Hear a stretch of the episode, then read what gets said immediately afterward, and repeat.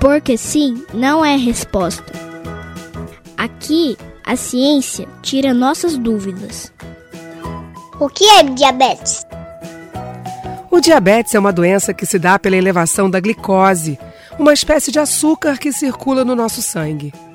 Esse aumento da glicose pode acontecer por causa de um defeito na produção ou na ação da insulina, um hormônio que é produzido no pâncreas.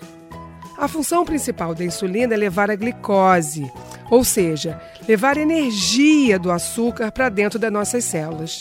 Com isso, elas ganham força para cumprir suas funções bem direitinho.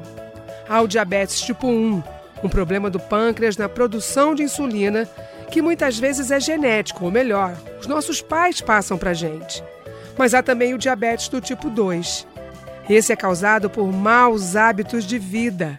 Quem dá a dica de como se livrar deste mal é a nutricionista Shanna Waltz. O diabetes tipo 2 é quando o açúcar está alto no sangue. Também tem uma, um componente genético, mas se a gente tem hábitos de vida saudáveis, como alimentação saudável, atividade física, né, não fumar, a gente pode chegar a não desenvolver, bem provável. Porque sim não é resposta. Aqui, nossas dúvidas são explicadas pela ciência.